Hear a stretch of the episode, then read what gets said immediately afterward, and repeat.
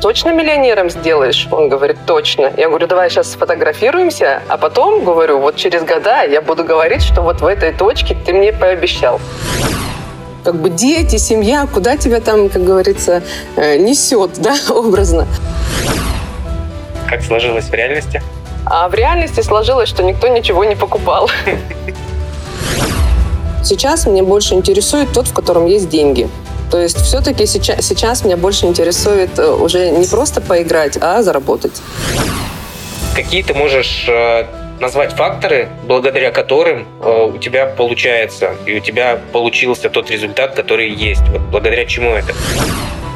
Четвертый сезон подкастов «Логово продавцов». В новых выпусках еще больше интересных собеседников, еще больше полезного контента, практические рекомендации, компетентные советы и лайфхаки при работе с маркетплейсами.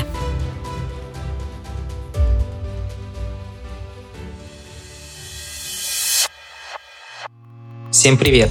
На связи Дэн Ветренников и это подкаст «Логово продавцов» подкаст комьюнити продавцов маркетплейсов Seller Den, в котором мы вместе с экспертами, продавцами и представителями маркетплейсов обсуждаем всевозможные аспекты работы с маркетами, истории успеха и факапы.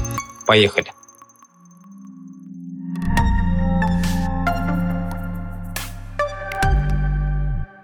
Сегодня в гостях у меня Ольга. Ольга, привет! Привет, Денис! Привет всем слушателям! А, и по традиции, наверное, первый вопрос а, Вопрос знакомства. Расскажи о себе. Так, ну что рассказать. Меня зовут Ольга Камаева. Последние пять лет являюсь продавцом маркетплейсов. В этом направлении развиваюсь. А, живу на границе Башкирии и Татарии в небольшом поселке, но мне это не мешает, как говорится, продавать на всю страну.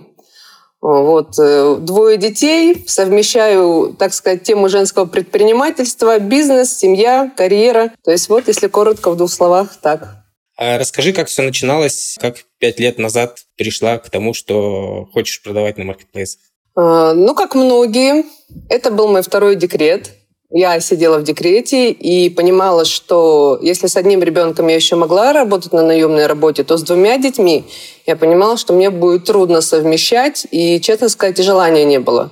То есть я начала искать, сыну был примерно год, я начала искать, чем я могу заниматься, какое дело я себе по душе придумаю. Стали попадаться, вот все помнят, да, вот бизнес-молодость, Аяша Будинов, когда ты загораешься новыми идеями, новыми направлениями. И я начала изучать тему интернет-торговли, э, то есть возможности интернета, даже так я сказала. То есть я начала пробовать сама создавать сайты, изучала воронки продаж, э, пробовала в Инстаграме странички делать, и пробовала по дропшиппингу сайты создавать, чтобы там какие-то товары можно было продавать.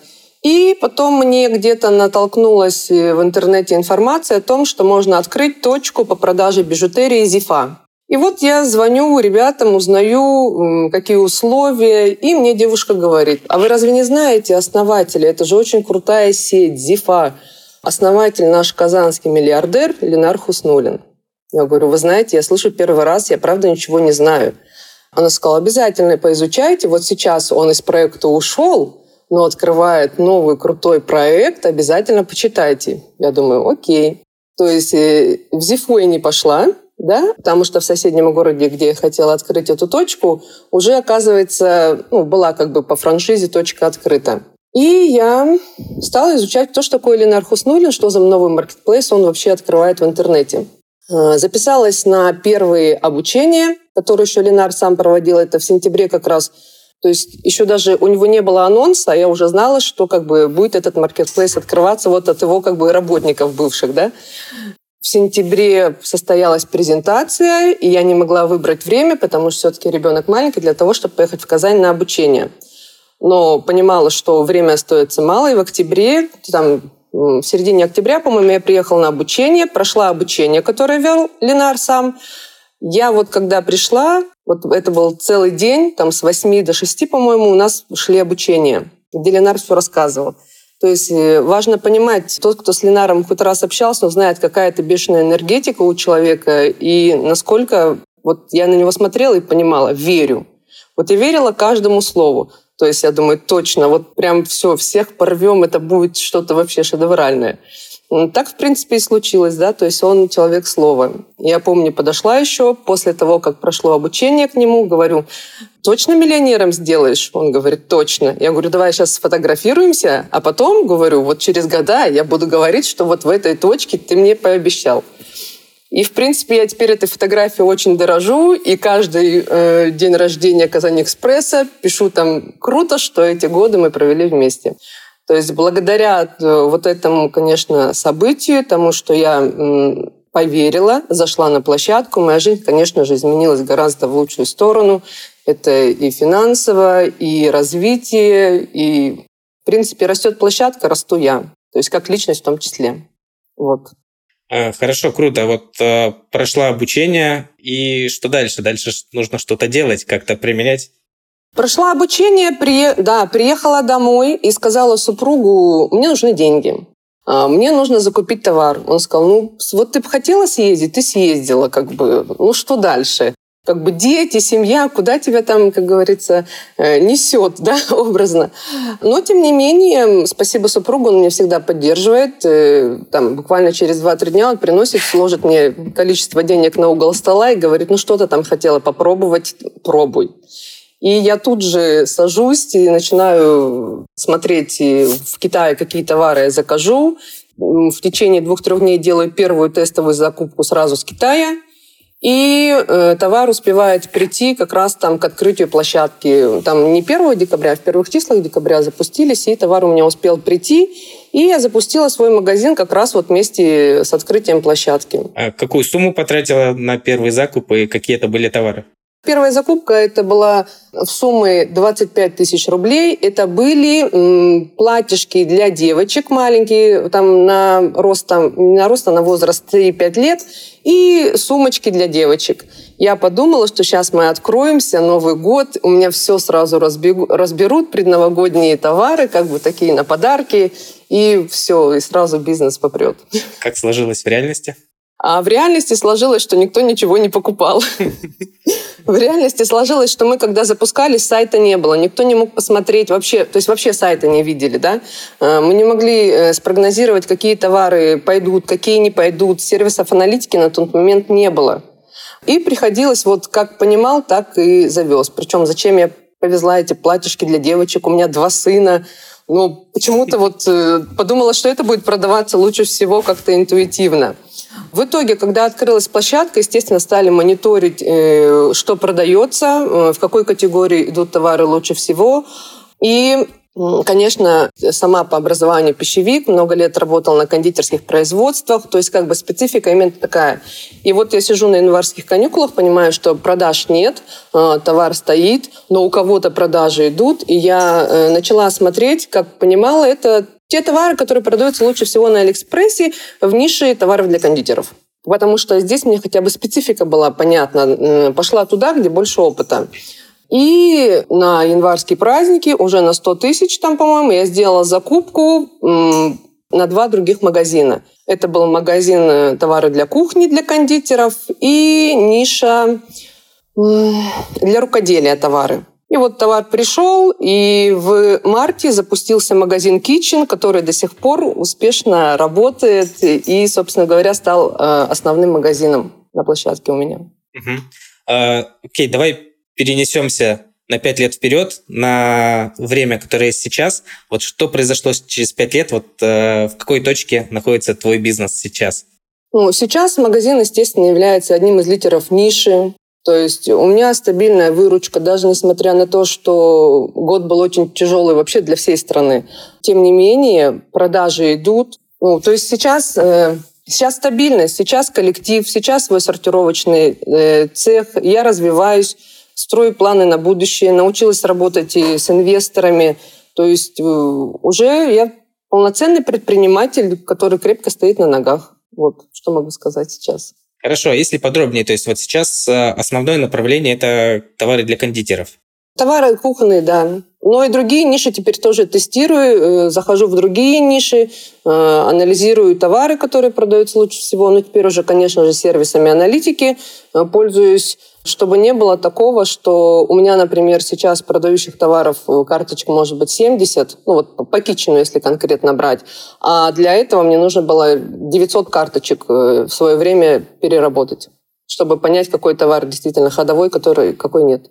Угу. А новые товары завозишь э, в разных нишах или вот придерживаешься каких-то определенных, тех, которых уже есть опыт? Сейчас я анализирую, не останавливаюсь только на том, в которых есть опыт. Сейчас меня больше интересует тот, в котором есть деньги. То есть все-таки сейчас, сейчас меня больше интересует э, уже не просто поиграть, а заработать. А расскажи про свою команду, которая сейчас. Э, сейчас у меня в команде, не считая упаковщиков, три человека. Это мой ассистент, помощник, на который основные вопросы по организации работы. Она мне помогает там, где нужно там и продвижение включать, еще что-то. Человек, который занимается непосредственно только магазином, это все отзывы, работа в чатах, э, анализирует товары, собирает аналитику, делает ежедневные отчеты.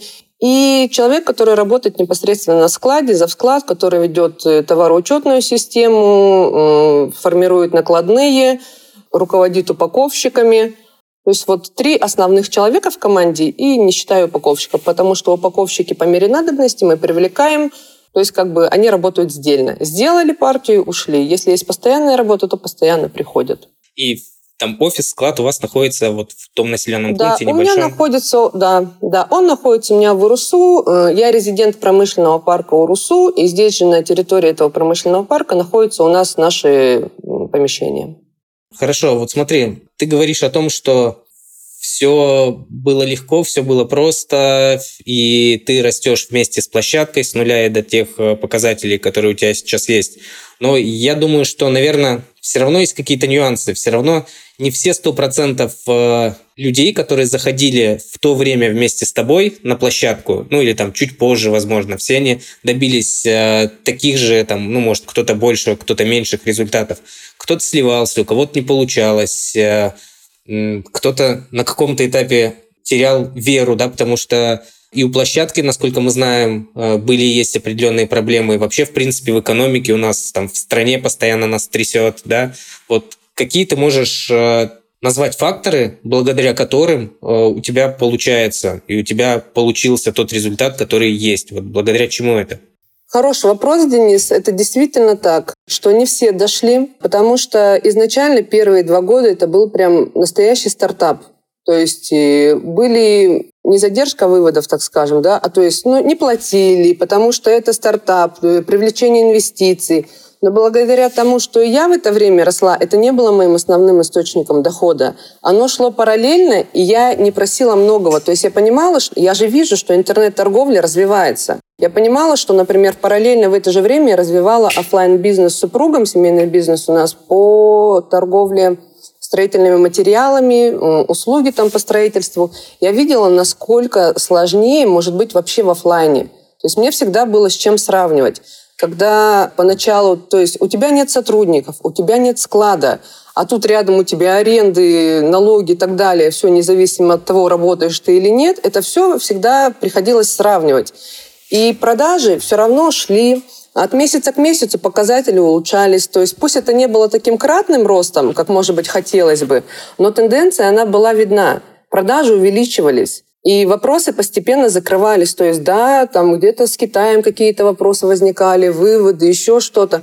Но здесь, э, наверное, важен сам настрой. Либо ты понимаешь, что ты идешь, развиваешься, э, не упускаешь эту возможность, уделяя на самом деле не так много времени на тех порах. То есть тогда это занимало столько времени, не было такого бюджета, не было такого ассортимента у меня, росла только на, на реинвестировании. То есть это был такой плавный поступательный рост – Тут важна, наверное, вера в первую очередь, что все можно сделать, что трудности бывают, и вообще в любом бизнесе они бывают. Либо мы это принимаем, что ну, жизнь — это же как? Жизнь — кардиограмма. То вверх, то вниз, то вверх, то вниз. Если все ровно, то это уже мы знаем, какая это кардиограмма, если прямая линия. Вот. Э, поэтому меня это закаляет, наверное, все-таки, да, когда к этому ты не относишься уже так э, критично, как э, когда-то раньше. Ой, задержали вывод на неделю. Ну, ребят, принимаем, что сейчас вот такая ситуация. Э, либо, либо вы продолжаете, либо, пожалуйста, сливайте, заходите позже. То есть для меня вопросов не стояло, я видела все эти перспективы развития. И я понимаю, что сейчас откроется новый склад, много вопросов отклонит, а люди, например, могли полгода там, ну вот ушли, они упустили возможность роста. То есть мы продолжали, даже когда времена, когда ну, какие-то катаклизмы там мировые или там в компании могут быть, да, э, в это время что делаешь? Ты максимально стараешься сосредоточиться и даже на этой точке улучшить свой продукт. Когда, например, всю страну вот весной э, встряхнуло, и непонятно было, что продажами, я сказала своей команде, стоп, сейчас что мы можем сделать? Остановиться и максимально улучшить весь наш ассортимент, улучшить наши карточки, допилить их еще круче, потому что мы должны стать еще эффективнее. То есть в эти моменты, вот за этот год я очень много ходила училась. Училась у других продавцов, спрашивала, где секреты, как лучше управлять, где сэкономить, где повысить показатели. То есть ты работаешь над тем, что тебе постоянно становиться в этой высококонкурентной, трудноустойчивой финансово-экономической мировой ситуации, чтобы ты просто становился универсальным солдатом. И тебя от каждого дуновения ветерка не трясло. То есть здесь работа, конечно, и с мышлением своим в первую очередь. То есть здесь тоже ты выбираешь путь. Либо ты все время ноешь, либо ты как бы собираешься и идешь вперед. То есть здесь, мне кажется, волевые качества человека играют тоже не последнюю роль. А может быть, общаешься с теми ребятами, которые на каком-то этапе закончили сотрудничество с маркетплейсами, которые не выдержали этих трудностей? Есть у тебя такой опыт или нет? А, знаешь, тогда еще не было вот так сильно, вот этот Инстаграм, да, так сильно не общались друг с другом, но два человека у меня точно есть, которые ушли. То есть у меня одна знакомая, которая э, могла очень хорошо развиваться, у нее хорошо шло, но вот э, какие-то небольшие там препятствия, она ушла э, из этой сферы. Э, недавно она мне писала, как дела. А, я сказала, все отлично, все круто, коротко рассказала об успехах, она сказала, ну круто, жаль, что вот э, тогда как бы я не выдержала, то есть мне бы тоже хотелось сейчас таких результатов. И они бы были, наверное, реальными, да? Да, Если да. В, своей, в, своей, в своей нише она могла стать, это как раз были товары для рукоделия, и у нее был неплохой ассортимент, просто э, немножко не хватило веры, терпения. Это все время, особенно в последнее время, мне часто приходит э, на ум вот эта сказка русская народная, когда «Эх, Иван Царевич, потерпел бы ты немножко», лягушка царевна ему говорила, «и была бы я навеки твоей». Вот. Э, иногда нам всем нужно совсем немножко потерпеть для того, чтобы вот эту золотую жилу уже найти. Расскажи, пожалуйста, делаешь ты ставку только на Казань-Экспресс или у тебя есть какие-то другие источники дохода, диверсифицируешь ты вообще или нет э, свои источники заработка?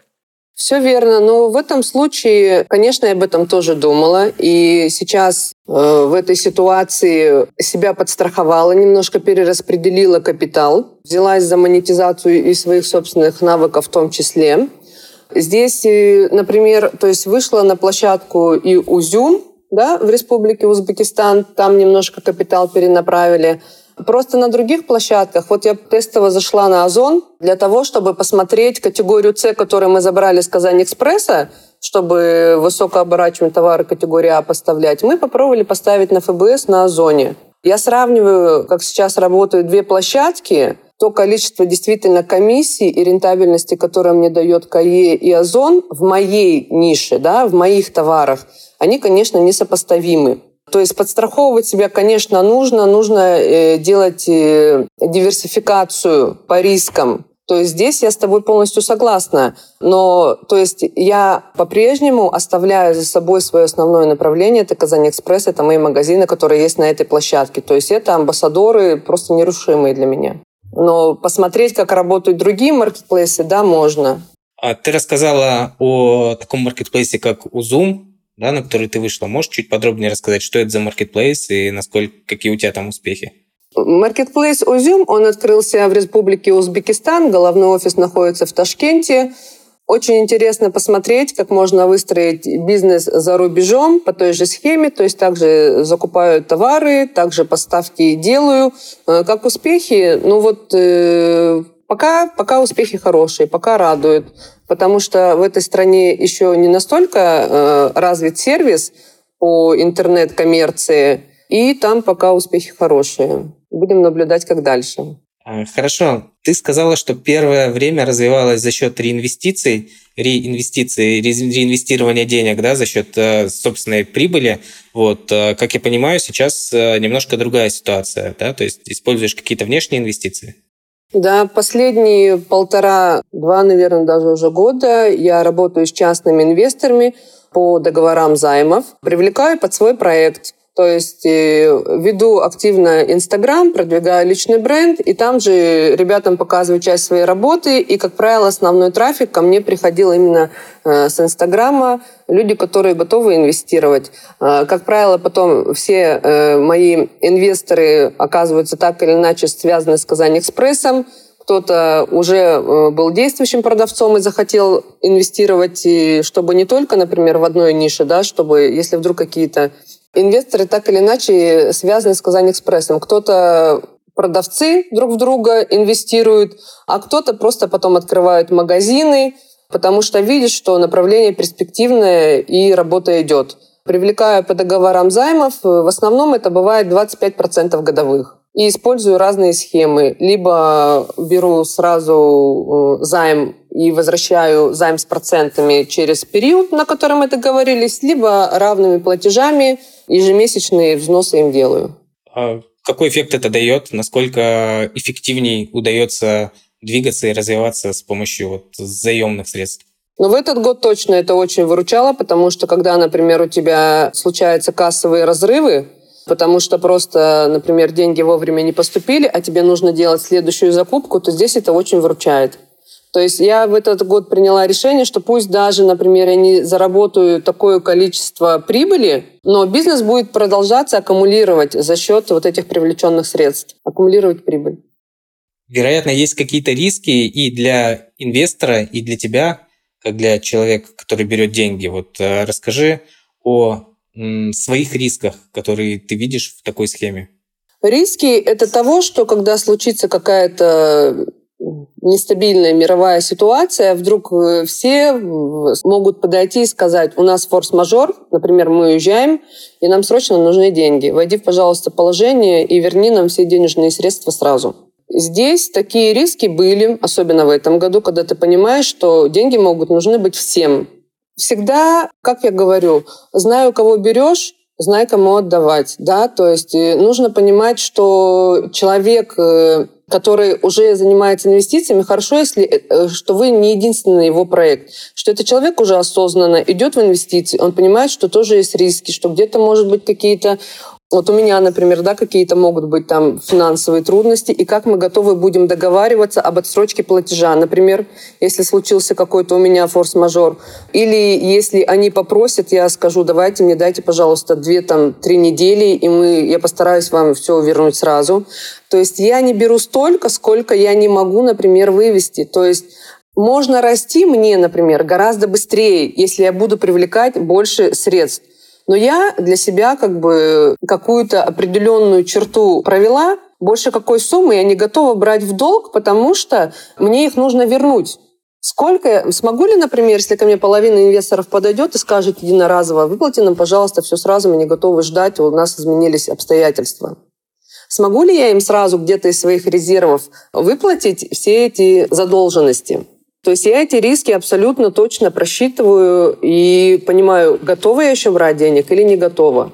Именно вот в этой вот сложной ситуации, которая есть вот в этом году в мире. Угу.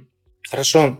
А, спасибо, Ольга. И крайний вопрос, который я обычно задаю, это а, что ты можешь пожелать э, новым продавцам маркетплейсов, которые так же, как и ты пять лет назад, сейчас только выходят на электронные площадки, не имея скорее всего, какого-то опыта, какого-то образования в этом. Вот какой основной совет или несколько советов ты можешь дать? Основной совет – это учитесь. Сейчас очень много и в свободном, бесплатном доступе информации. Учитесь разным навыкам, учитесь маркетингу, учитесь продвижению. А, смотрите на лидеров рынка, следуйте за тенденциями и обязательно изучайте сервисы аналитики, обязательно прокачивайте себя в Google таблицах, в финансовых вопросах, да, в финансовом учете, в управленческом учете.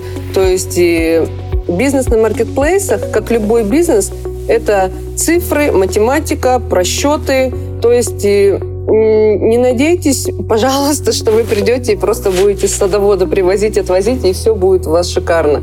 То есть конкуренция с каждым годом на маркетплейсах возрастает, вы должны уделять внимание своему образованию, и тогда у вас будут все шансы для того, чтобы становиться лидерами э, на площадках, на самых разных, да, э, и, конечно, копите деньги для того, чтобы у вас было, была возможность покупать побольше товара, и не бойтесь привлекать инвестиции.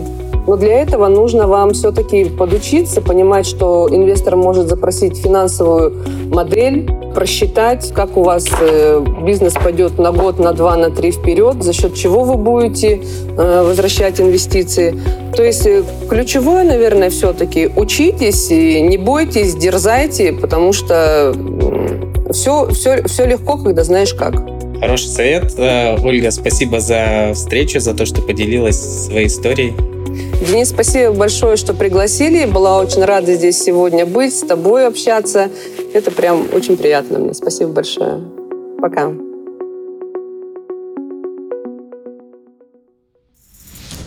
Чтобы не пропустить следующий выпуск, подписывайся на подкаст, ставь лайк и заходи на сайт логово продавцов sellerden.ru sellerden.ru